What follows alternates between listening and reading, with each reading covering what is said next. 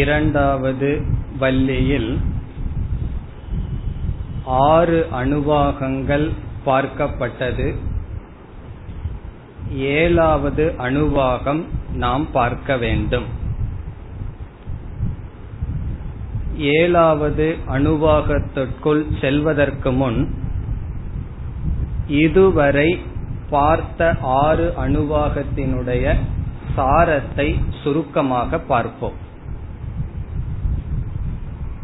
பிரம்மவித் ஆப்னோதி பரம் என்று இந்த பகுதியானது துவங்கியது பிரம்மவல்லி என்று சொல்வதற்கு காரணம் பிரம்ம என்று துவங்கியது பிரம்மவிது பரம் ஆப்னோதி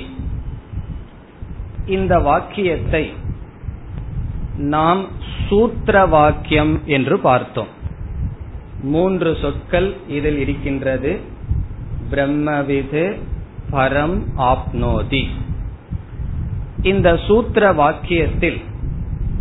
மூன்று கருத்துக்கள் இருக்கின்றது என்று பார்த்தோம் ஒன்று பிரம்ம இரண்டாவது வித் வித் என்றால் அறிதல் முதலில் பிரம்ம இரண்டாவது அறிதல் மூன்றாவது பரம் ஆப்னோதி பரத்தை அடைகின்றான் அல்லது மோக்ஷத்தை அடைகின்றான் இந்த மூன்று கருத்துக்களை விளக்குவதுதான் அடுத்த பகுதி என்று பார்த்தோம் பிரம்ம என்பது விஷயம் அந்த பிரம்மத்தை அறிதல் என்பது இரண்டாவது கருத்து பிறகு அதனுடைய பலன் பரம் ஆப்னோதி என்பது மூன்றாவது கருத்து இனி அடுத்த வாக்கியம் சத்தியம் ஞானம் அனந்தம் பிரம்ம யோவேத நிகிதம் குகாயாம் பரமே வியோமன் சோஷ்ணுதே சர்வான் காமான் பிரம்மனாசக விபஸ்டிதா இதி அந்த பகுதியை நாம் விருத்தி வாக்கியம் என்று பார்த்தோம் விருத்தி வாக்கியம் என்றால் சுருக்கமாக கூறிய சூத்திர வாக்கியத்தை விளக்குகின்ற பகுதி இங்கு சூத்திர வாக்கியமானது மூன்று கருத்துக்களுடன் அமைந்தது பிரம்ம பரம்பொருள் அறிதல் அந்த பிரம்மத்தை அறிதல் அதனுடைய பலன் விருத்தி வாக்கியம் என்ன செய்தது பிரம்ம என்றால் என்ன என்ற கேள்விக்கு பதில் சத்தியம் ஞானம் அனந்தம் பிரம்ம பிறகு அந்த பிரம்மத்தை எப்படி அறிதல் என்ற கேள்விக்கு பதில் சக அஷ்ணுதே காமான் என்ற பலத்திற்கு முன் யோவேத நிகிதம் குகாயாம் நிகிதம் குகாயாம் இந்த பிரம்மத்தை மனதிற்குள் அறிய வேண்டும் என்பது இரண்டாவது கருத்து பிறகு இப்படி பிரம்மத்தை அறிந்தால் என்ன பலன் அஷ்ணுதே சர்வான் காமான் அதனுடைய பொருள் அவன் மன நிறைவை அடைகின்றான் அல்லது மோட்சத்தை அடைகின்றான் ஆகவே முதலில் சூத்திர வாக்கியம் அதை தொடர்ந்து வருவது விருத்தி வாக்கியம் மூன்றாவதாக ஐந்தாவது அணுபாகம் வரை இந்த விருத்தி வாக்கியமானது விளக்கப்பட்டது எதனுடைய அடிப்படையில் விளக்கப்பட்டது என்றால் அத்தியாரோப அபவாத நியாயப்படி பிரம்ம தத்துவமானது விளக்கப்பட்டது அத்தியாரோபம் என்றால் என்ன பிரம்மத்தின் மீது பிரம்மத்திடம் இல்லாத ஒன்றை ஏற்றி வைத்தல் அபவாதம் என்பது அதை நீக்குதல் இங்கு எப்படி அத்தியாரோபம் அபவாதம் செய்யப்பட்டது என்றால் பஞ்ச பூத சிருஷ்டி பிரம்மத்திடம் அத்தியாரோபம் செய்யப்பட்டது ஏதஸ்மாத் ஆத்மன ஆகாஷ சம்பூதக ஆகாஷாத் வாயுகு என்று இந்த பிரபஞ்சம் ஐந்து பூதமாக பிரிக்கப்பட்டு இந்த பிரபஞ்சம் பிரம்மத்தில் எப்படி ஏற்றுவிக்கப்பட்டது என்றால் பஞ்சபூத சிருஷ்டியின் மூலமாக பிரம்மத்திடம் ஏற்றுவிக்கப்பட்டது இது அத்தியாரோபம் இனி எப்படி அபவாதம் செய்யப்பட்டது பஞ்ச கோஷத்தின் மூலமாக அபவாதம் செய்யப்பட்டது இப்ப அத்தியாரோபம் பஞ்சபூதத்தின் மூலமாகவும் அபவாதம் பஞ்ச கோஷத்தின் மூலமாகவும் செய்யப்பட்டது அன்னமயம் ஆத்மா அல்ல பிராணமயம் ஆத்மா அல்ல என்று ஒவ்வொரு கோஷமும் நீக்கப்பட்டது அப்படி நீக்கும் பொழுது ஒரு குறை வந்து விடலாம் ஐந்து கோஷத்தையும் நீக்கிவிட்டால் ஒரு மனிதனுக்குள் ஜீவனுக்குள் இருப்பது பிரம்ம என்று சொன்னால் எத்தனையோ ஜீவராசிகள் எத்தனையோ ஷரீரம் இருக்கின்றது ஒவ்வொரு ஷரீரத்தில் இருக்கின்ற கோஷத்திற்குள் ஒவ்வொரு ஆத்மா பிரம்ம என்றால் சாங்கிய தத்துவப்படி பல ஆத்மா வந்து விடுமே என்ற சந்தேகம் வரும் பொழுது நாம் எப்படி படித்தோம் ஒவ்வொரு கோஷத்தை நீக்கும் பொழுதும் சமஷ்டி வெஷ்டி ஐக்கியமானது செய்யப்பட்டது அப்படி என்றால் நம்முடைய அன்னமய கோஷம் அனாத்மா என்று நீக்கும் பொழுது என்ன ஏற்படுகின்றது பிரபஞ்சத்தில் இருக்கின்ற அனைத்து அன்னமய கோஷமும் அனாத்மா என்று நீக்கப்படுகிறது உண்மையும் அதுதான் இந்த உலகத்தில் இருக்கிற எல்லாருடைய ஸ்தூல சரீரத்தில் இருக்கிற பற்றை நாம் நீக்க வேண்டிய அவசியமில்லை நம்முடைய ஸ்தூல சரீரத்தில் இருக்கின்ற பற்று சென்று விட்டால் உலகத்தில் இருக்கின்ற எல்லா ஸ்தூல சரீரத்தில் இருக்கின்ற பற்றும் சென்றுவிடும் நம்முடைய சூக்ம சரீரத்தில் இருக்கின்ற பற்று சென்று விட்டால் உலகத்தில் இருக்கின்ற எல்லோருடைய மனதிலும் இருக்கின்ற பற்றும் நமக்கு சென்றுவிடும் நம்மை நீக்கினால் உலகமானது நீக்கப்படுகிறது அந்த காரியமும் செய்யப்பட்டது பிறகு எப்படி ஐந்தாவது அணுவாக முடிவடைந்தது என்றால் எந்த ஒரு பிரம்மன் பஞ்ச பூதத்துக்கு ஆதாரமாக இருக்கின்றதோ அதே பிரம்ம தத்துவம்தான் பஞ்ச கோஷத்துக்கு ஆதாரமாக ஆத்மாவாக இருக்கின்றது இவ்விதம் முதல் ஐந்து அணுவாகங்கள் முடிவடைந்தன முதல் ஐந்து அணுவாகத்தினுடைய சாரம் என்ன ஒரே ஒரு வார்த்தையில அல்லது ஒரே வாக்கியத்தில் முதல் ஐந்து அணுவாகத்தினுடைய சாரம் என்ன என்றால் பஞ்ச பூதத்துக்கு ஆதாரமாக இருக்கின்ற பிரம்மன் பஞ்ச கோஷத்துக்கு ஆதாரமாக ஆத்மாவாக இருக்கின்றது இந்த சிருஷ்டிக்கு எது ஆதாரமோ அதுவே என்னுடைய சரீரத்துக்கும் ஆதாரம் இரண்டும் ஒன்று ஜீவ ஈஸ்வர அல்லது பிரம்ம ஐக்கியம் கூறப்பட்டு ஐந்து அணுவாகங்கள் முடிவடைந்தன இது முதல் ஐந்து அணுவாகத்தினுடைய சாரம் இனி நாம் ஆறாவது அணுவாகத்தினுடைய சாரத்தை பார்த்துவிட்டு பிறகு ஏழாவது அணுவாகத்திற்குள் செல்ல வேண்டும் ஆறாவது அணுவாகத்தில் பேசப்பட்ட கருத்தை மூன்று தலைப்பாக நாம் பிரிக்கலாம் முதல் பேசப்பட்ட கருத்து ஸ்ரத்தா ஸ்ரத்தை என்கின்ற பண்பானது பேசப்பட்டது ஆறாவது அணுவாகத்தில் எப்படி இந்த அணுவாகம் துவங்கியது அசன்னேவ சபவதி அசத் பிரம்மேதி வேதச்சேத் ஒருவன் அசன்பவதி ஒருவன் அசத் ஆகின்றான் அசத்னா இல்லாதவன் ஆகின்றான் யார் அசத் பிரம்ம இது வேத சேத் பிரம்ம பரம்பொருள் இல்லை என்று ஒருவன் கூறினால் அவனே இல்லாதவன் ஆகின்றான் காரணம் என்ன பரம்பொருளுக்கும் தனக்கும் வேறுபாடு இல்லாத காரணத்தினால் பிரம்மத்தை இல்லை என்று சொல்பவன் தானே இல்லாதவனுக்கு சமம் பிறகு அஸ்தி பிரம்மேதி சேத்வேத யாராவது பிரம்மன் இருக்கின்றது என்று சொன்னால் அவனை சத்புருஷன் சந்தம் என்று விவேகிகள் ஞானிகள் கூறுகிறார்கள்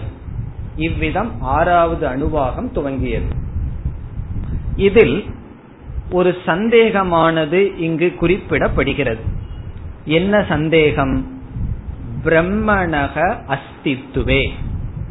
பிரம்ம என்ற தத்துவம் இருக்கின்றதா என்ற விஷயத்தில் சந்தேகமானது ஏற்படுகிறது இந்த சந்தேகம் வருவதற்கு காரணம் ஒரு பொருள் இருக்கிறதா இல்லையா என்று எப்பொழுது சந்தேகம் வரும் என்றால் அந்த பொருள் நம்முடைய விவகாரத்துக்கு இல்லை என்றால் அதனுடைய இருப்பில் நமக்கு சந்தேகம் வரும் பிரம்மனானது விவகாரத்துக்கு அதீதமாக இருக்கின்ற காரணத்தினால் பிரம்மனுடைய அஸ்தித்துவம் பிரம்ம இருக்கின்றதா என்ற விஷயத்தில் சந்தேகம் ஏற்படுகிறது காரணம் என்ன நாம் அதை இந்திரியங்கள் வழியாக அனுபவிப்பதில்லை நம்முடைய விவகாரத்திற்கு வருவது இல்லை பிறகு பிரம்மனுடைய இருப்பிலேயே சந்தேகம் என்றால் இந்த பிரம்ம ஞானத்தை அடைய வேண்டும் பிரம்ம ஞானத்தினால் மோக்ஷம் கிடைக்கும் என்று ஒரு சாதகன் எந்த நம்பிக்கையில் சாஸ்திரத்துக்கு வந்து சாதனையை மேற்கொள்வான் பிரம்மத்தை தெரிந்தால் அல்லது ஓரளவு அதனுடைய அறிகுறி தெரிந்தால் பிரம்மத்தை நாடி செல்லலாம் பிரம்மன் முழுமையாக இந்திரியங்களினால் அறியப்படாததாக இருக்கிறது சாஸ்திரம் என்ன சொல்கிறது சர்வம் பிரம்மமயம் சொல்லுது நம்முடைய அனுபவம் என்ன பிரம்மத்தை தவிர அனைத்தையும் பார்க்கின்றோம் நம்முடைய முழு அனுபவத்தில் பிரம்மன் இல்லை சாஸ்திரம் பிரம்மன் எல்லா இடத்தில் இருக்கிறது என்று சொல்கிறது இந்த வார்த்தையை பற்றி கொண்டு அந்த பிரம்ம திருஷ்டி அடைவது வரை ஆதாரமாக இருப்பது என்னவென்றால் ஸ்ரத்தை அந்த ஸ்ரத்தை தான் ஆதாரம் அந்த வேல்யூ அந்த பண்பானது இங்கு காட்டப்படுகிறது ஸ்ரத்தை இருக்க வேண்டும் எதுவரை முதல்ல பிரம்ம அஸ்தி என்று நமக்கு ஸ்ரத்த இருக்க வேண்டும் பிறகு கடைசியில் அந்த ஸ்ரத்த எப்படி மாறும்னா பிரம்ம அஸ்மி என்று புரிந்து கொள்ளும் வரை அந்த பிரம்மன் நானாக இருக்கின்றேன் என்ற அபரோக்ஷ ஞானம் வரும் வரை பிரம்மன் இருக்கின்றது என்ற நம்பிக்கையானது தேவை ஒரு வண்டி செல்ல வேண்டும் என்றால் அச்சாணியாக எப்படி ஒன்று தேவையோ அது எப்படி முக்கியமோ அதுபோல் வேதாந்தத்தில் ஸ்ரத்தை என்பது மிக மிக முக்கியம் அந்த ஸ்ரத்தையினுடைய வேல்யூ தெரியாமையே நம்ம ஸ்ரத்தையோட ரொம்ப தூரம் வந்திருப்போம் பிறகு திரும்பி பார்த்தா இவ்வளவு தூரம் நான் வந்ததுக்கு காரணம் ஸ்ரத்தைன்னு அப்பவே நமக்கு தெரியும் நமக்கு ஸ்ரத்த இருக்குன்னு தெரியாட்டியும் பரவாயில்ல ஸ்ரத்த இருக்க வேண்டும் அல்லது ஸ்ரத்த இருந்தால்தான் நாம் வேதாந்தத்திற்குள் சென்று அந்த ஞானத்தை அடைந்து அதனுடைய பலனை அடைய முடியும் அதனாலதான் ஜீவ பிரம்ம ஐக்கியத்தை சொல்லிட்டு உபனிஷத் ஸ்ரத்தைக்குள் செல்கின்றது அந்த ஸ்ரத்தையானது இந்த வாக்கியத்தில் காட்டப்பட்டது ஸ்ரத்தையுடன் சந்தேகம் ஒன்று இங்கு குறிப்பிடப்பட்டது என்ன சந்தேகத்துடன் ஆறாவது அணுவாகம் துவங்கியது பிரம்மன் இருக்கின்றதா என்ற சந்தேகத்துடன் துவங்கியது உபனிஷத் என்ன சொல்கிறது பிரம்மன் இருக்கின்றது என்று யார் சொல்கிறார்களோ அவர்கள் சத்புருஷர்கள் என்று ஸ்ரத்தையுடன் உபனிஷத் இந்த அணுவாகத்தை துவங்கியது இனி இந்த ஆறாவது அணுவாகத்தில் பேசப்பட்ட இரண்டாவது கருத்து பிரஷ்னத்ரயம் மூன்று கேள்விகள் இங்கு பேசப்பட்ட அடுத்த தலைப்பு முதல் ஸ்ரத்தையானது பேசப்பட்டது இரண்டாவது மூன்று கேள்விகள் இங்கு வந்தன அதாதோனு பிரஷ்னாகா உதா வித்வானமும் லோகம் பிரேத்திய கஷ்டன கச்சதி என்ற பகுதியில் கேள்வியானது வருகிறது இங்கு கேள்வி என்னவென்றால் பிரம்ம சாமானிய காரணம் என்று சொல்லப்பட்டது பிரம்மனானது அனைத்துக்கும் சமமான காரணம் இப்படி கூறியவுடன் சிஷ்யனுடைய மனதில் ஒரு சந்தேகம் வருகிறது பிரம்மன் அனைத்துக்கும் காரணம் என்றால்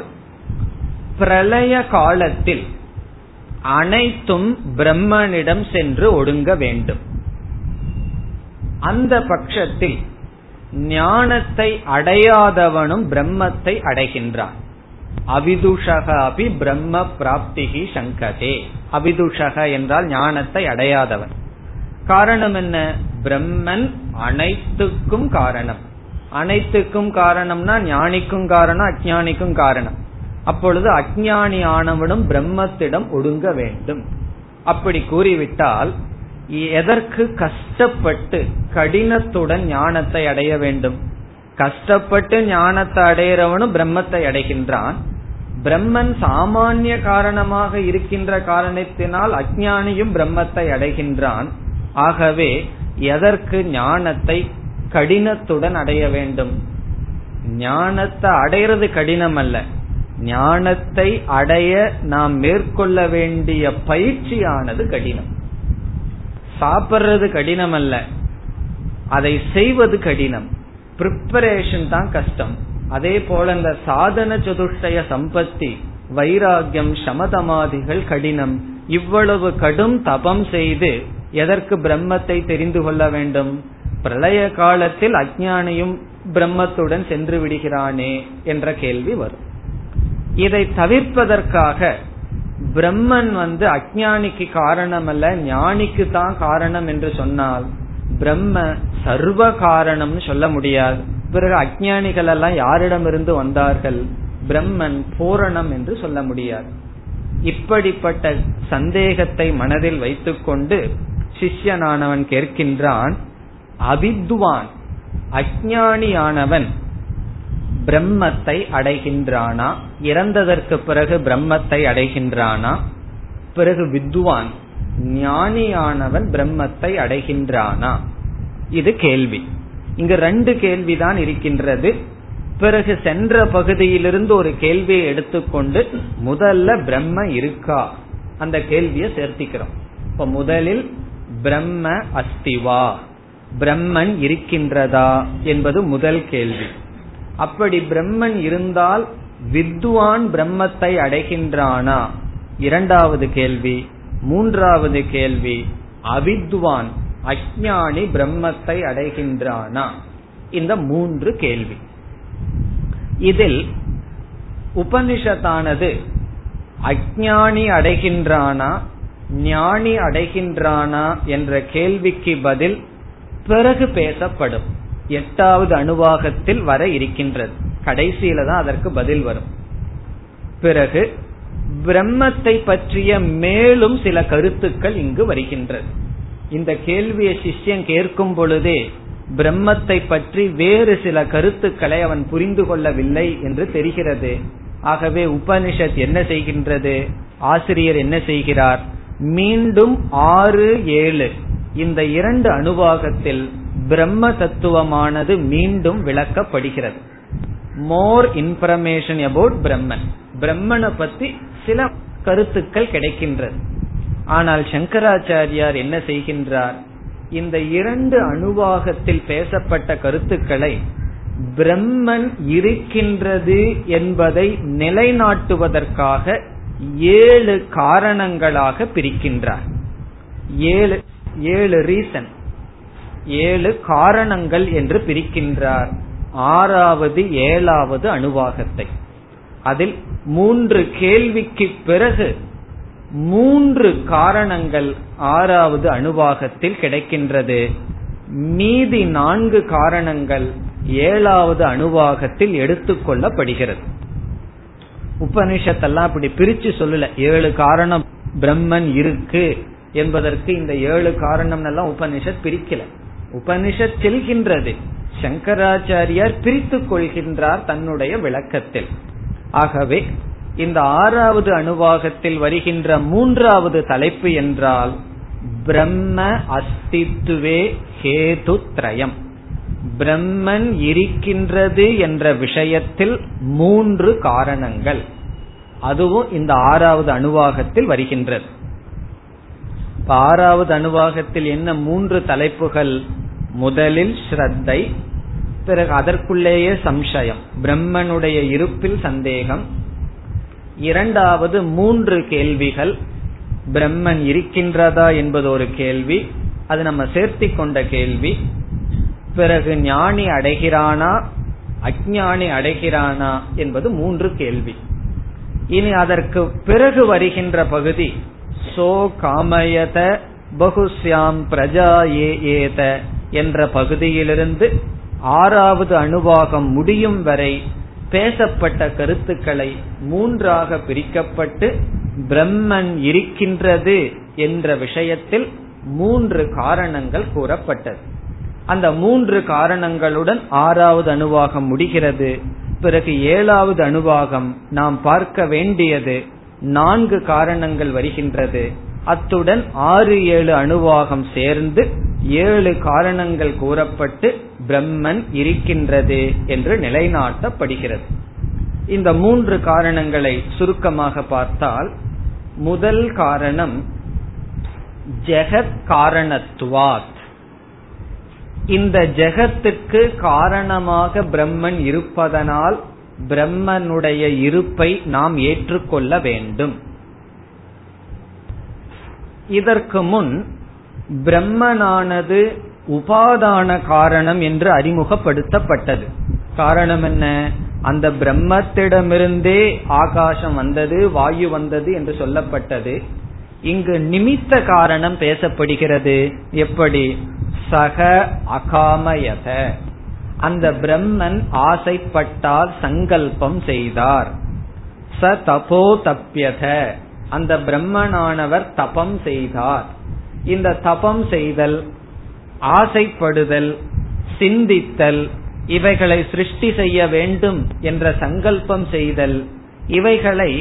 ஒரு ஜடமான வஸ்து செய்ய முடியுமா என்றால் முடியாது சேதனமான அறிவுடைய தத்துவம் தான் செய்ய முடியும் ஆகவே ஜெகத் காரணம் என்பது அறிவுடைய நிமித்த காரணமாக பிரம்மன் இருப்பதனால் சாஸ்திரத்தில் பேசப்படுகின்ற காரணத்தினால் பிரம்ம அஸ்தி பிரம்மன் இருக்கிறது என்று நாம் உணர வேண்டும் அல்லது புரிந்து கொள்ள வேண்டும் இதற்கெல்லாம் பொருள் பார்த்தோம் சோ காமயத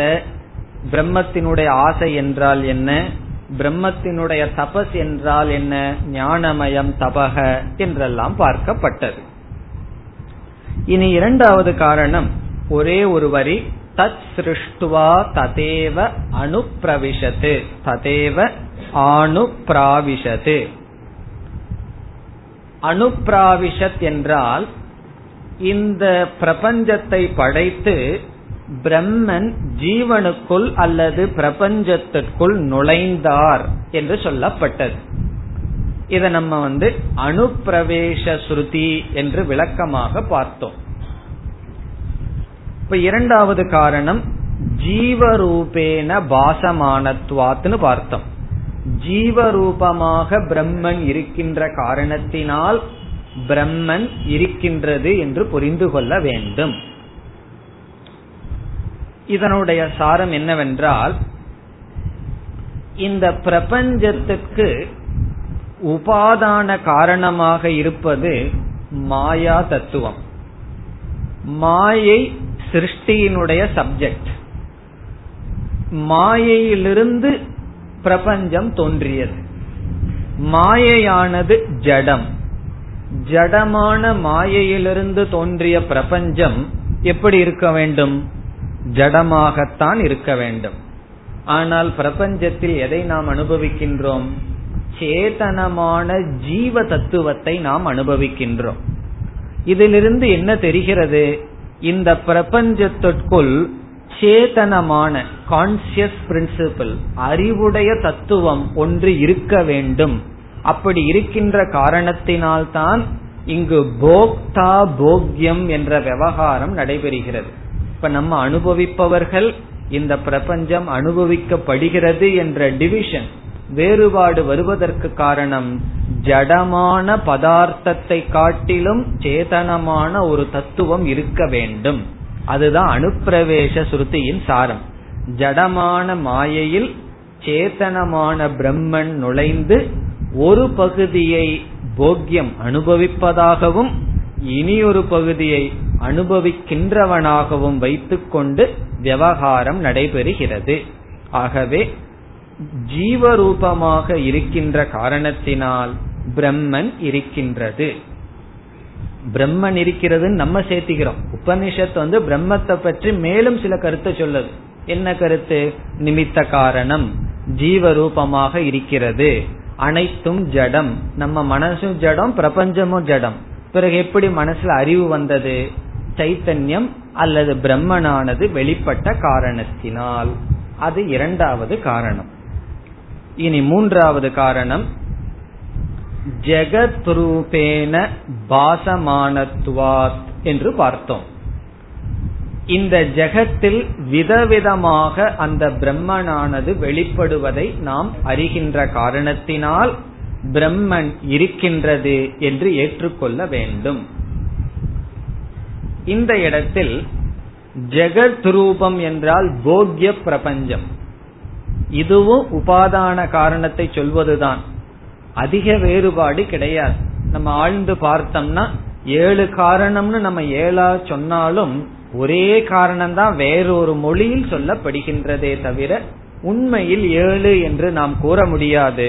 இங்கு பேசியதை ஆச்சாரியர் ஏழாக பிரித்து நமக்கு காட்டுகிறார் இப்ப ஜெகத் ரூபேன பாசமானத்துவாத் என்றால் விதவிதமாக இந்த உலகம் தோன்றுகிறது அதிலிருந்தும் பிரம்மத்தினுடைய இருப்பை நாம் எடுத்துக்கொள்ள வேண்டும் அது எப்படியெல்லாம் தோன்றுகிறது என்று இங்கு சொல்லப்பட்டது நிருப்தம் ச அனிருப்தம் ச நிலையனம் அநிலையனம் என்று விதவிதமாக இரண்டு முரண்படுகின்ற போன்ற தத்துவத்தை உடைவது போல் பிரம்மன் தோன்றியது தாங்குவதாகவும் தாங்கப்படுவதாகவும் வாயில் விளக்குவதாகவும் விளக்கப்பட முடியாததாகவும் அறிவாகவும் அறிவற்ற ஜடமாகவும் விதவிதமாக பிரம்மன் இந்த உலகத்தில் விளங்கிக் கொண்டு இருக்கின்றது இவ்விதம் கூறி ததப்பேஷ ஸ்லோகோ பவதி என்று ஆறாவது அணுவாக முடிவடைந்தது ஆறாவது அணுவாகத்தில் பிரம்மனுடைய இருப்பை நிலைநாட்ட மூன்று காரணங்கள் பேசப்பட்டது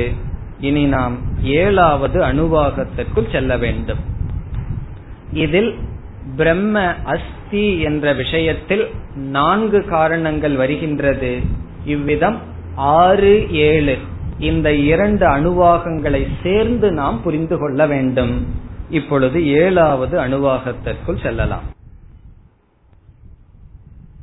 असत् कृत्वा इतमग्र आसीत्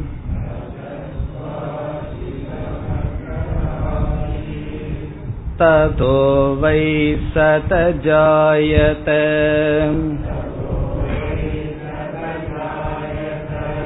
तदात्मानगसयमकुरुत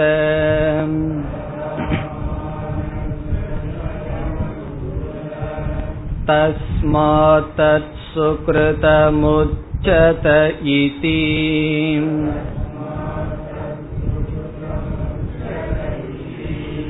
यद्वै तत् सुकृतम् रसो वै सख रसगुंखेवायं लब्ध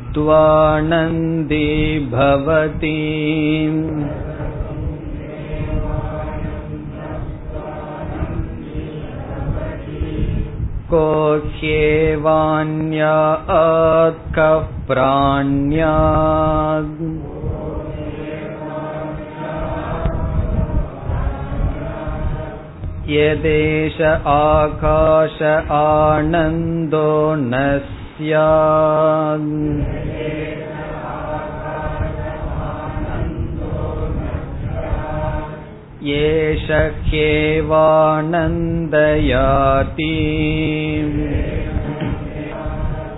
यत्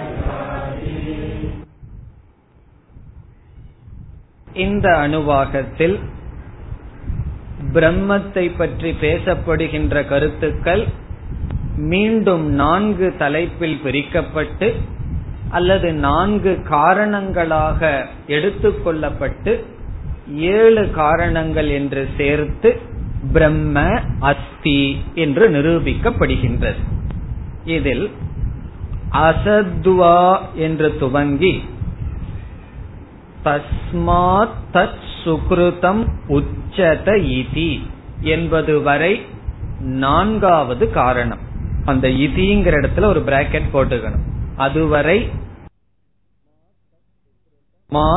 சுக்ருத முச்சத இதி அதுவரை நான்காவது காரணம் இதை பார்த்துவிட்டு அதற்கு பிறகு செல்லலாம் நான்காவது காரணம் என்னவென்றால்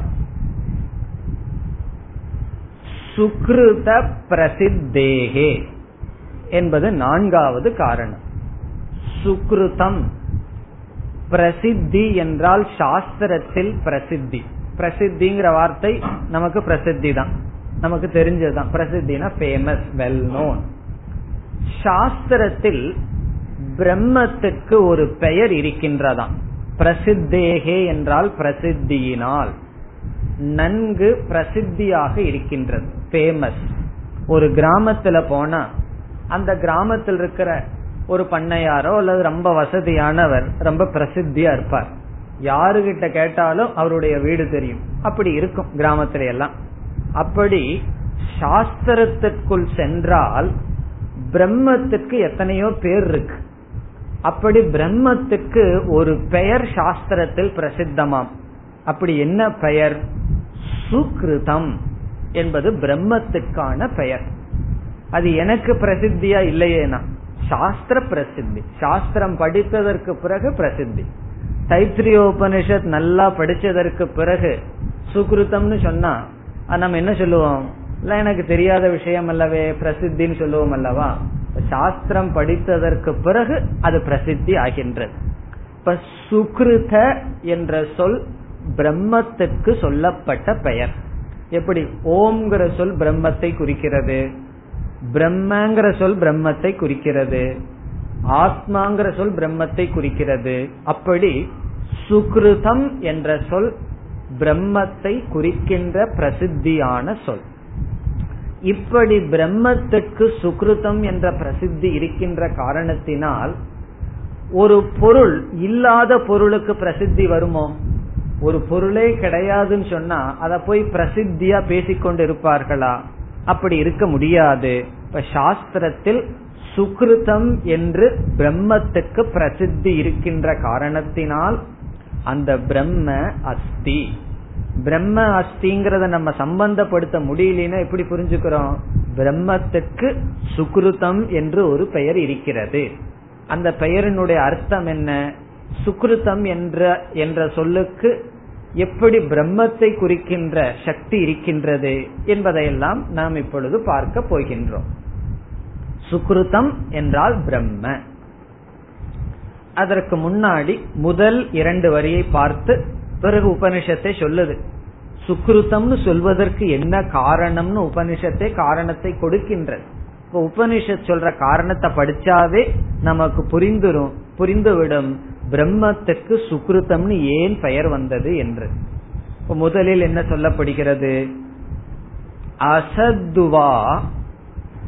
இதம் அக்ரே ஆசீத் இதம் என்றால் நாம் பார்த்து அனுபவிக்கின்ற இந்த பிரபஞ்சம் இதம் இதம் என்றால் இது இதுன்னு சொன்ன என்ன எது கண்ணால் பார்க்கப்படுகிறதோ அனுபவிக்கப்படுகிறதோ அதைத்தான் இதுன்னு சொல்லுவோம் ஆகவே இடம் இந்த பிரபஞ்சமானது அக்ரே சிருஷ்டேகே பூர்வம் சிருஷ்டிக்கு முன் எப்படி இருந்ததா உபனிஷத் சொல்கிறது அசத் ஆசித் அசத்தாக இருந்தது இந்த பிரபஞ்சமானது இந்த தோன்றுவதற்கு முன் அக்ரே முதலில் முதலில் சொன்னா இந்த பிரபஞ்சம் தோன்றுவதற்கு முன் அசத் ஆசித் அசத்தாக இருந்தது இதனுடைய பொருள் அசத் என்ற சொல்லுக்கு அவ்வியாக்கிருதம் என்பது பொருள் அசத் இஸ் ஈக்வல் டு அவ்வியாக்கிருதம் அவ்வியாக்கிருதம் என்றால் அன்மேனிபெஸ்ட் வெளி தோற்றத்திற்கு வராமல் இருக்கின்ற நிலை அசத் அப்படிங்கிறதுக்கு சூன்யம்னு அர்த்தம் அல்ல அசத் என்ற சொல்லுக்கு சூன்யம்னு ஒரு அர்த்தம் இருக்கு ஒன்றுமே இல்லைன்னு ஒரு அர்த்தம் இருக்கு ஆனா இந்த இடத்தில் அசத் என்ற சொல்லுக்கு பொருள் வெளி தோற்றத்துக்கு வராமல் இருக்கின்ற நிலை பிரம்ம பிளஸ் மாயா அல்லது பிரகிருதி பிரம்மத்துடன் பிரம்மன் எப்பொழுதும் இருக்கின்றது அந்த பிரம்மத்திடம் வெளித்தோற்றத்துக்கு வராத நிலையில் இந்த பிரபஞ்சம் இருந்தது அசத் என்ற சொல்லுக்கு சூன்யம் என்பது பொருள் அல்ல வேறொரு உபனிஷத்தில் அசதக அசத்திலிருந்து சூன்யத்திலிருந்து எப்படி ஒரு பொருள் வரும்னு உபனிஷத்தை நிராகரணம் செய்துள்ளது சாந்தோக்கிய உபனிஷத்தில் எப்படி அசதக சஜ்ஜாயத ஜாயதே அசத்திலிருந்து சத்து வராதுன்னு சொல்லியிருக்கு இந்த இடத்துல அசத்துங்கிற வார்த்தை உபநிஷத்தில் பயன்படுத்தப்பட்டாலும் அது ஏன் அசத்துன்னு பயன்படுத்தப்பட்டது என்றால் நாம் கண்ணுக்கு தெரியாமல் இருக்கின்ற காரணத்தினால் அசத் என்ற சொல் பயன்படுத்தப்பட்டது இப்ப கடையில போய் ஒரு பொருள் இருக்கா அப்படின்னு கேட்கிறோம் ஏதோ ஒரு பதார்த்தத்தை நம்ம வாங்க விரும்புறோம் அவன் இல்லைன்னு சொல்றான் அதுக்கு நம்ம என்ன அர்த்தம் எடுத்துக்கிறோம் அவனுடைய கடையில இல்லையே தவிர அப்படிங்கிற பொருளே நான் எக்ஸிஸ்டன்ஸ் சொல்றது இல்லை ஏதோ ஒரு நாற்பது வாட்ஸ் பல்ப கொடுன்னு கேட்டோம்னா அவன் இல்லைன்னு சொல்றான்னா அப்படி ஒரு பொருளே இல்லைன்னு அவன் சொல்லல நீ கேட்கிற பொருள் என்னிடத்தில் இல்லைன்னு அர்த்தம் இப்ப அசத் இல்லைங்கிறதுக்கு இடத்துக்கு தகுந்தாற்போல் பொருள் உண்டு இந்த இடத்துல அசத் ஆசித் என்றால் நாம ரூபம் நாம ரூபமானது வெளித்தோற்றத்துக்கு வராத நிலையில் இருந்தது என்பது பொருள் இப்ப அசத்துங்கிறதுக்கு வெளித்தோற்றத்திற்கு வந்த நாம விபரீதமான நிலை என்று சங்கராச்சாரியார் சொல்றார் வியாக்கிருத நாமரூப விபரீதம் ரூபம் வியாக்கிருத்தம்னா வெளித்தோற்றத்திற்கு வந்தது என்ன நாமரூபம் இந்த ஜெகத்தை நாமரூபம் தானே வியாக்கிருத்த நாமரூபம் வெளித்தோற்றத்துக்கு வந்த நாமரூபத்துக்கு விபரீதமானது என்ன வெளித்தோற்றத்துக்கு வராத நாமரூபமான இருக்கின்ற நிலை அந்த நாமரூபம் வந்து எதையாவது சாராமல் இருக்க முடியுமா களிமண் இருக்கு களிமண்ல இருந்து பானைய செஞ்சோம் அந்த பானையில என்ன வந்திருக்குன்னா நாம ரூபம் தோன்றியது நாமன்னு சொன்னா பெயர் ரூபம்னா ஒரு உருவம் அந்த களிமண்ணை நீக்கி நாம ரூபம் ஏதாவது ஒரு பொருள்ல இருக்க முடியுமா நாம ரூபம் என்பது ஒரு பதார்த்தத்தை ஒரு வஸ்துவை சார்ந்துதான் இருக்க முடியும் ஆகவே நாம ரூபம் வெளித்தோற்றத்துக்கு வராமல் இருக்கின்ற நிலையில் அந்த நாம ரூபம் எதை சார்ந்து இருக்க முடியும் அது ஒரு பிரம்மத்தை தான் சார்ந்து இருக்க முடியும் ஆகவே இந்த இடத்துல அசத்துங்கிறதனுடைய கடைசி அர்த்தம் என்னன்னா நாம ரூபத்தை வெளிப்படுத்தாத பிரம்ம என்பது அர்த்தம் இப்ப உபனிஷத்து வந்து பிரம்மத்துக்கு என்ன வார்த்தையை பயன்படுத்துது அசத்துங்கிற வார்த்தையை பயன்படுத்துது பிரம்ம இல்லைன்னு அர்த்தம் அல்ல நாம ரூபத்தை வெளிப்படுத்தாத பிரம்மத்துக்கு அசத் என்ற சொல் இங்கு பயன்படுத்தப்படுகிறது அசத்னா கடைசியில என்ன புரிஞ்சுக்கிறோம் நாம ரூபத்தை வெளிப்படுத்துகின்றதற்கு விபரீதமாக இருக்கின்ற பிரம்ம தத்துவம் இப்ப இதம் இந்த ஜெகத்தானது அக்ரே இது தோன்றுவதற்கு முன் நாம ரூபத்தை பீஜமாக கொண்ட பிரம்ம ரூபமாக இருந்தது அதுதான் இதனுடைய சாரம் இப்ப அசத் ஏவ ஆசித்னா என்ன அர்த்தம் அசத் அக்ரே ஆசித் என்றால் நாம ரூபத்தை பீஜமாக கொண்ட பிரம்மன் இருந்தது பிறகு என்ன ஆச்சாம் ததோவை சத் அஜாயத ததக அப்படிப்பட்ட பிரம்மத்திடமிருந்து ததகன அதிலிருந்து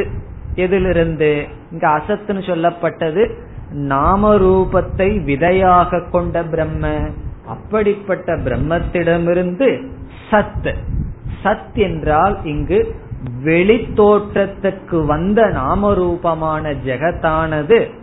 அஜாயத தோன்றியது இந்த சத்னா இந்த இடத்துல நாம ரூபம் அதுவும் சங்கரர் சொல்றார் பிரவிபக்த நாமரூப விசேஷம் பிரவிபக்தம் என்றால் பிரவிபக்தம்னா டிவிஷனை உடையது வேறுபாட்டை உடைய நாமரூப விசேஷம் நாமரூபத்துடன் கூடியது விதவிதமான நாமரூபத்துடன் கூடிய ஜெகத்தானது அந்த அசத்திடமிருந்து தோன்றியது இந்த வார்த்தையை படிச்சுட்டு பௌத்த மதத்தை சேர்ந்தவர்கள் எல்லாம் என்ன சொல்றார்கள் உங்க உபனிஷத்தை எங்களுக்கு தான் சப்போர்ட் பண்ணது என்ன சொல்லுது அசத்திலிருந்து தான் சத்து வந்ததுன்னு சொல்லுதே என்று கூறுவார்கள் என்னைக்குமே பதத்தை பார்த்த அர்த்தம் சொல்லக்கூடாது விவக்ஷா விவக்ஷா என்றால் உபனிஷத் என்ன சொல்ல வர விரும்புகிறது என்று பார்த்து தான் பொருள் கொள்ள வேண்டும் ததக நாமரூபத்தை பீஜமாக கொண்ட பிரம்மத்திடமிருந்து சத் நாமரூபத்தை உடைய நாம ரூபத்துடன் கூடிய இந்த பிரபஞ்சமானது அஜாயத தோன்றியது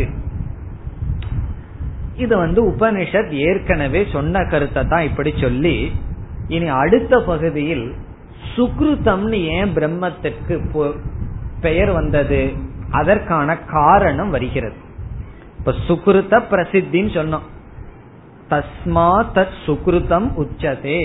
ஆகவே பிரம்மத்துக்கு சுக்ருதம் என்ற பெயர்னு பார்த்தோம் அப்படி பெயர் வருவதற்கு என்ன காரணமாம் தது ஆத்மானம் ஸ்வயம் அகுருத இதுதான் உபனிஷத்திலிருந்து நமக்கு கிடைக்கிற யுனிக் டீச்சிங் நம் வேற எங்கேயும் கிடைக்காத சாஸ்திரம் இந்த பிரம்ம எப்படி இந்த உலகத்தை படைச்சுதான் எப்படி தந்தையிடமிருந்து புத்திரன் வருகின்றானோ அல்லது தாயிடமிருந்து புத்திரன் வருகிறானோ அப்படி படைக்கலையாம் தான் வேறாக வேறு ஒன்று தோன்றியது அப்படி படைக்கவில்லையாம் பிறகு தது என்றால் அந்த பிரம்ம ஆத்மானம் தன்னையே ஸ்வயம் தன்னாலேயே அகுருத தோற்றி வைத்து கொண்டது தது என்றால் ததாத்மானம் என்றால் தது அந்த பிரம்ம அசத் என்ற வாச்சியத்தின் வா சொல்லினால் குறிப்பிடப்பட்ட நாமரூபத்தை பீஜமாக கொண்ட பிரம்ம ஆத்மானம் ஆத்மானம் என்றால் தன்னை ஸ்வயம் என்றால் தானே தன்னை தானே அகுருத என்றால் தோற்றி வைத்தது வெளிப்படுத்தியது அக்குருத என்றால் செய்தது அர்த்தம் தன்னை தானே செய்துதான் இந்த உலகத்தை பிரம்மன் எப்படி படைத்தார்னு சொன்னா தன்னை தானே இந்த உலகத்தில் தோற்று வைத்து கொண்டார் ஆகவே தஸ்மாத் அப்படி பிரம்மன் செய்த காரணத்தினால் சுக்ருதம் தது அந்த பிரம்மத்துக்கு சுக்ருதம் சுக்ருதம் என்ற பெயரானது உச்சதே வழங்கப்பட்டது சொல்லப்படுகிறது சுக்ருதம் என்று அந்த பிரம்மத்துக்கு பேர் தஸ்மாத்ன தேர்போர் ஆகவே எதனால தன்னை தானே படைத்து கொண்ட காரணத்தினால் பிரம்மத்துக்கு சுக்ருதம் என்ற பெயர் இதில் சு என்ற சொல்லுக்கு பொருள் ஸ்வயம் என்று பொருள் சு என்றால் ஸ்வயம் சுங்கிறதுக்கு பல அர்த்தம் இருக்கு நல்லதுன்னு ஒரு அர்த்தம் இருக்கு சுஷ்டு அப்படின்னு ஒரு அர்த்தம் இருக்கு இனி ஒரு அர்த்தம் ஸ்வயம் ஒன் செல்ஃப் கிருதம் என்ற சொல்லுக்கு பொருள் கர்த்தா கர்த்திரு செய்பவர் என்பது பொருள் இங்கு கிருதம் என்பதை கர்த்திரு அல்லது கிருதவத் என்று புரிந்து கொள்ள வேண்டும் கிருதம் என்றால் கர்த்திரு அப்ப சுக்ருதம்ங்கிறத பிரிச்சு படிச்சா நமக்கு என்ன அர்த்தம் கிடைக்குது ஸ்வயம் கர்த்திரு தன்னை தானே தோற்று வைத்து கொண்டவர் நம்ம சாதாரணமா சொல்லுவோம் அல்லவோ ஸ்வயம்பு அப்படின்னு சொல்லுவோம் அதே அர்த்தம் தான் சுக்ருதம் இப்ப ஸ்வயம்பு சில லிங்கத்தை எல்லாம் சொல்லி என்ன சொல்லுவோம் தெரியுமோ அது ஸ்வயம்புன்னு சொல்லுவோம் அதனுடைய அர்த்தம் என்னன்னா கங்கை கரையில பார்த்தா தண்ணி ஓடி ஓடி யாருமே செய்யாம லிங்கத்தை போல சில கற்கள் எல்லாம் கிடைக்கும் அதை எடுத்துட்டு வந்தா அது என்ன சொல்லுவா சுயம்புன்னு சொல்லுவோம் எந்த சிற்பியும் சிவலிங்கத்து போலயோ அது செதுக்கவில்லை அது சுயமாகவே அப்படி அந்த உருவத்தை அடைஞ்சதுன்னு சொல்லுவோம் வேறொருவருடைய துணை இல்லாமல் அது தானாகவே அந்த நிலையை அடைந்தது அதுக்கு சுயம்புன்னு சொல்லுவோம் அதே அர்த்தம்தான் சுகிருதம் என்ற சொல்லுக்கும் இப்ப சு என்றால் ஸ்வயம் கிருதம் என்றால் கர்த்திரு பிரம்மத்திற்கு ஒரு பிரசித்தி இருக்கின்றது வேதத்தில் அல்லது வேதாந்தத்தில் என்ன பிரசித்தியா தன்னை தானே படைத்து கொண்டவர் அல்லது அந்நிய அனதிஷ்டிதம் வேறு ஒன்றை சாராதவர் சுதந்திரமாக இருப்பவர் ஜெகத் ரூபமாக இருப்பவர் பிரம்மன் ஒரு இடத்துல இருந்துட்டு இந்த உலகத்தை வந்து படைக்கவில்லை அந்த பிரம்மனே இந்த உலகமாக காட்சி அளிக்கின்றது இத நம்ம எங்க படிச்சிருக்கோம் ஈஷாவாஸ்யம் இதம் சர்வம் வாசியம் இதம் சர்வம் இவை அனைத்தும் ஈஸ்வரனால் வியாபிக்கப்பட்டுள்ளது அல்லது இவை அனைத்தும்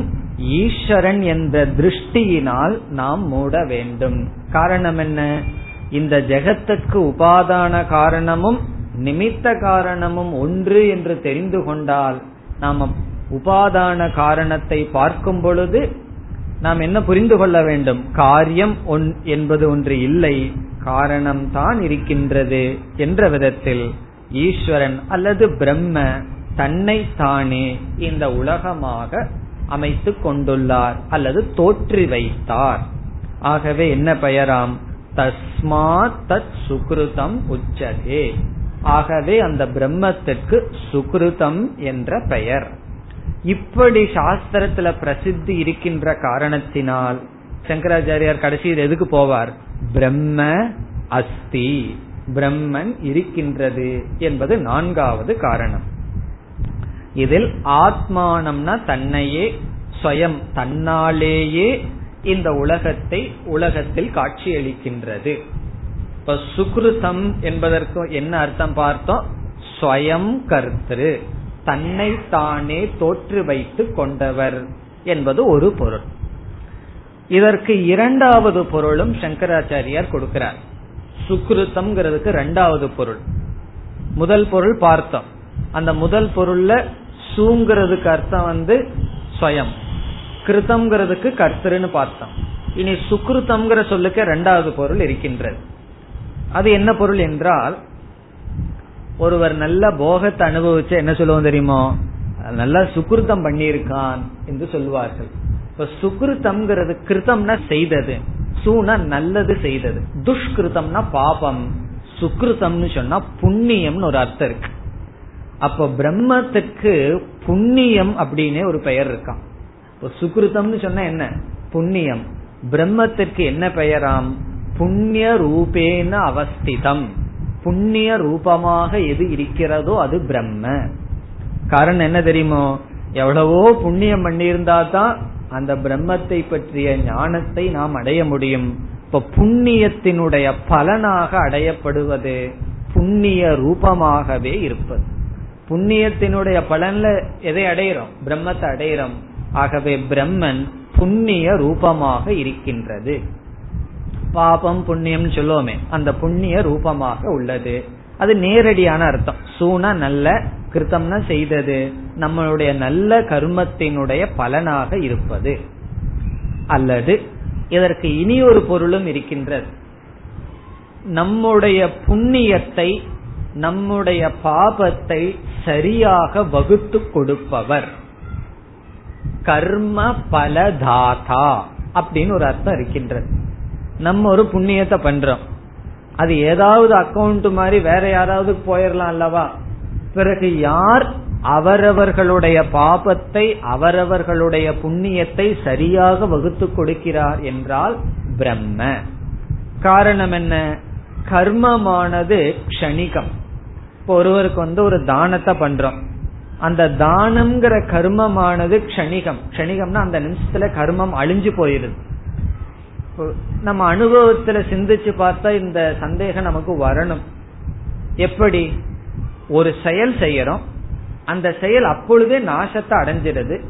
பிறகு நம்ம என்ன நம்புறோம் இந்த செயலினுடைய பலன் கொஞ்ச நாளைக்கு அப்புறம் எனக்கு வரணும்னு விரும்புறோம் அது எப்படி வரும் அந்த செயல் தான் அப்பொழுதே போயிடுதே ஒரு செயல் செய்தவுடன் அந்த செயல் நாசத்தை அடைந்து விட்டது பிறகு அந்த செயலினிடந்து எப்படி ஒரு அபூர்வம் வர முடியும் என்றால் அப்படி வர வேண்டும் என்றால் அதை யார் கொடுப்பது என்ற கேள்வி வரும்பொழுது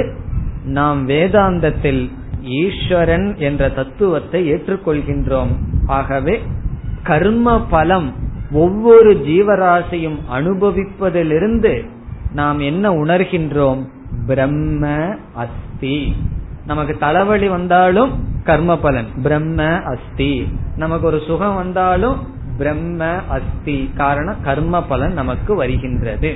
இப்ப கர்ம பலனை நாம் அனுபவிக்கின்ற காரணத்தினால் அதற்கு அதை கொடுப்பவர் ஒருவர் இருக்க வேண்டும் ஆகவே பிரம்ம அஸ்தி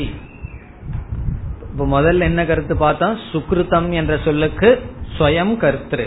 தன்னைத்தானே படைத்து கொண்டவர் அவரே நிமித்த காரணம் அவரே உபாதான காரணம் இரண்டாவதாக புண்ணிய ரூபமாக இருக்கின்றார் மூன்றாவதாக நம்முடைய பாப புண்ணியத்தை வகுத்து கொடுக்கின்றார் இதெல்லாம் சுக்ருதம்ங்கிற சொல்லினுடைய அர்த்தம் இப்படி பிரம்மத்துக்கு பிரசித்தியாக இருக்கின்ற காரணத்தினால் பிரம்ம அஸ்தி ஆனா உபனிஷத்துல சுக்ருத்தம் சொல்லுக்கு என்ன காரணம் சொல்லுச்சு ஸ்வயம் கருத்து அதை சொல்லி தஸ்மாத்னு சொல்லுச்சு ஆனா சங்கராச்சாரியர் மேலும் இந்த கருத்தை நமக்கு சேர்த்து சொல்றார் அது புண்ணிய ரூபமா இருக்கு என்று அந்த சொல்ல எடுத்துட்டு சொல்றார் ஆனா உபனிஷத் அந்த கருத்தை சொல்லவில்லை உபனிஷத் என்ன சொல்கின்றது ஆத்மானம் ஸ்வயம் அக்குருத தன்னைத்தானே அது படைத்து கொண்ட காரணத்தினால் அந்த பிரம்மத்துக்கு சுக்ருதம் என்ற பெயர் இப்படி சாஸ்திரத்தில் சுக்ருதம் என்ற பிரசித்தி இருக்கின்ற காரணத்தினால் நம்ம கடைசியில் எதுக்கு வரணும் பிரம்ம அஸ்தி பிரம்மனானது இருக்கின்றது இதோடு நான்காவது கருத்து அல்லது காரணம் முடிகிறது இனி ஐந்தாவது காரணம் எத்வைதத் ரசோவை சக ரசம் கி ஏவ அயம் லப்துவா ஆனந்தி பவதி அதுவரை ஐந்தாவது காரணம் எத்துவை தத் சுக்ருதம் அதுல ஆரம்பிச்சு லப்துவா ஆனந்தி பவதி அதுவரை ஐந்தாவது காரணம் இதுல வந்து தஸ்மாத் சுக்ருதம் உச்சத இதின்னு ஒரு சொல் இருக்கு அந்த இதிங்கிறது எதை குறிக்கின்றது என்றால் ததப்பேஷ ஸ்லோகோ பவதின்னு சொல்லப்பட்டது அந்த ஸ்லோகமானது முடிவடைகிறது இதற்கு முன்னாடி வந்து ததப்பேஷ ஸ்லோகோ பவதின்னு சொல்லுச்சே ஏன்னா உபனிஷத்து வந்து ஒவ்வொரு அணுவாகத்திலையும் அடுத்த அணுவாகம் இந்த கருத்தை விளக்குகிறதுன்னு சொல்லிட்டே போகுது அப்படி இந்த பகுதி சுக்ருதம் உச்சத என்பது ஒரு ரிக் மந்திரத்தினுடைய பகுதியை குறிப்பிடுகிறது இந்த இதிங்கிறது வந்து ரிக் மந்திரம் முடிவடைகிறது பிறகு உபனிஷத் மீண்டும் பிரம்ம தத்துவத்தை துவங்குகின்றது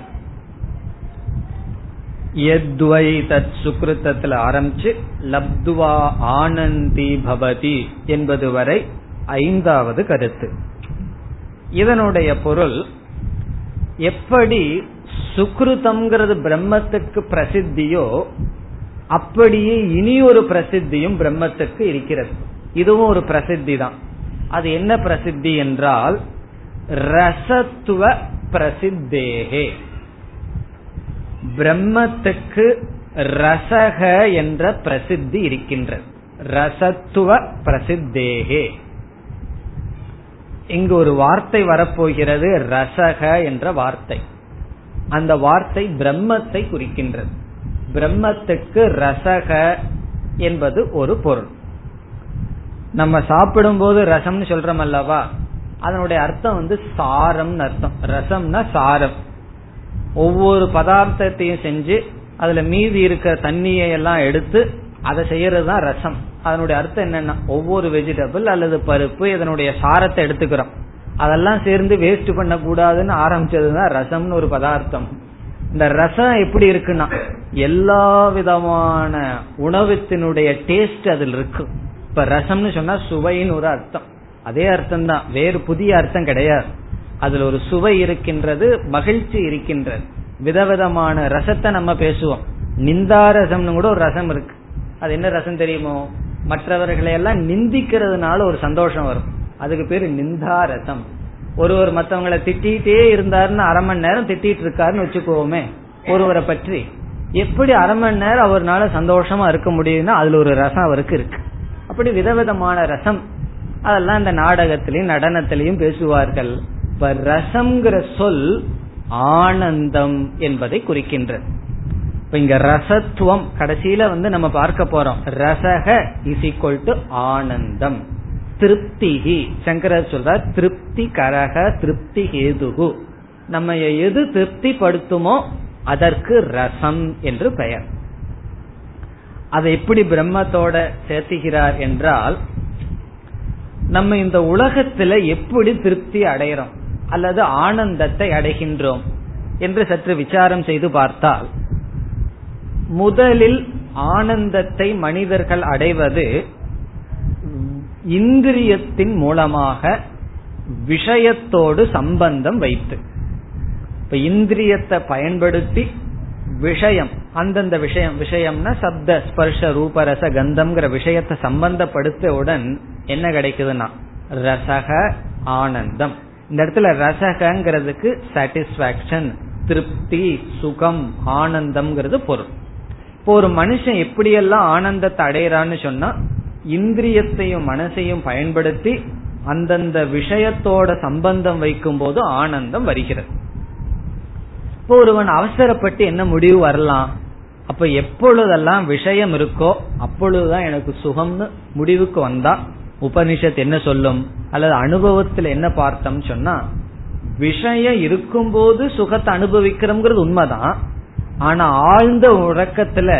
நம்ம துக்கத்தை அனுபவிக்கிறோமா சுகத்தை அனுபவிக்கிறோமா சுகத்தை அனுபவிக்கிறோம் இப்ப ஆழ்ந்த உறக்கத்திலையும் சுகம் வருது இப்ப இதுல இருந்து என்ன தெரியுது விஷயத்துல மட்டும் நமக்கு சுகம் வருவதில்லை இப்ப சுகஹேது சுஷுப்திகி ஆழ்ந்த உறக்கம் இப்ப முதலில் சுகத்துக்கு காரணம் இன்பத்துக்கு அல்லது ஆனந்தத்திற்கு காரணம் விஷயக பொருள்கள் இரண்டாவது ஆழ்ந்த உறக்கம் இனி மூன்றாவது ஒன்னு இருக்கு ஒருவன் வந்து விஷய சம்பந்தமும் வைக்கல தூங்காமையும் இருக்கான் ஆனந்தமா அவனால இருக்க முடியுமா என்றால்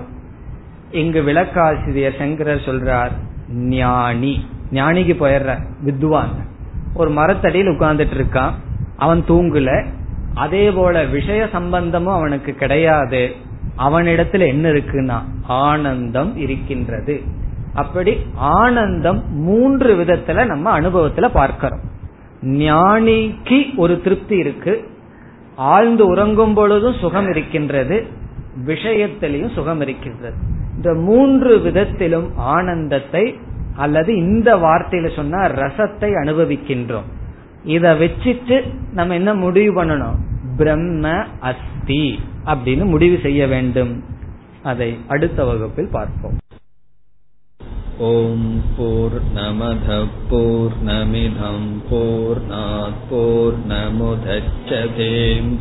पूर्णस्य पूर्णमादाय पूर्णमेवावशिष्यते ॐ शान्ति शान्ति शान्तिः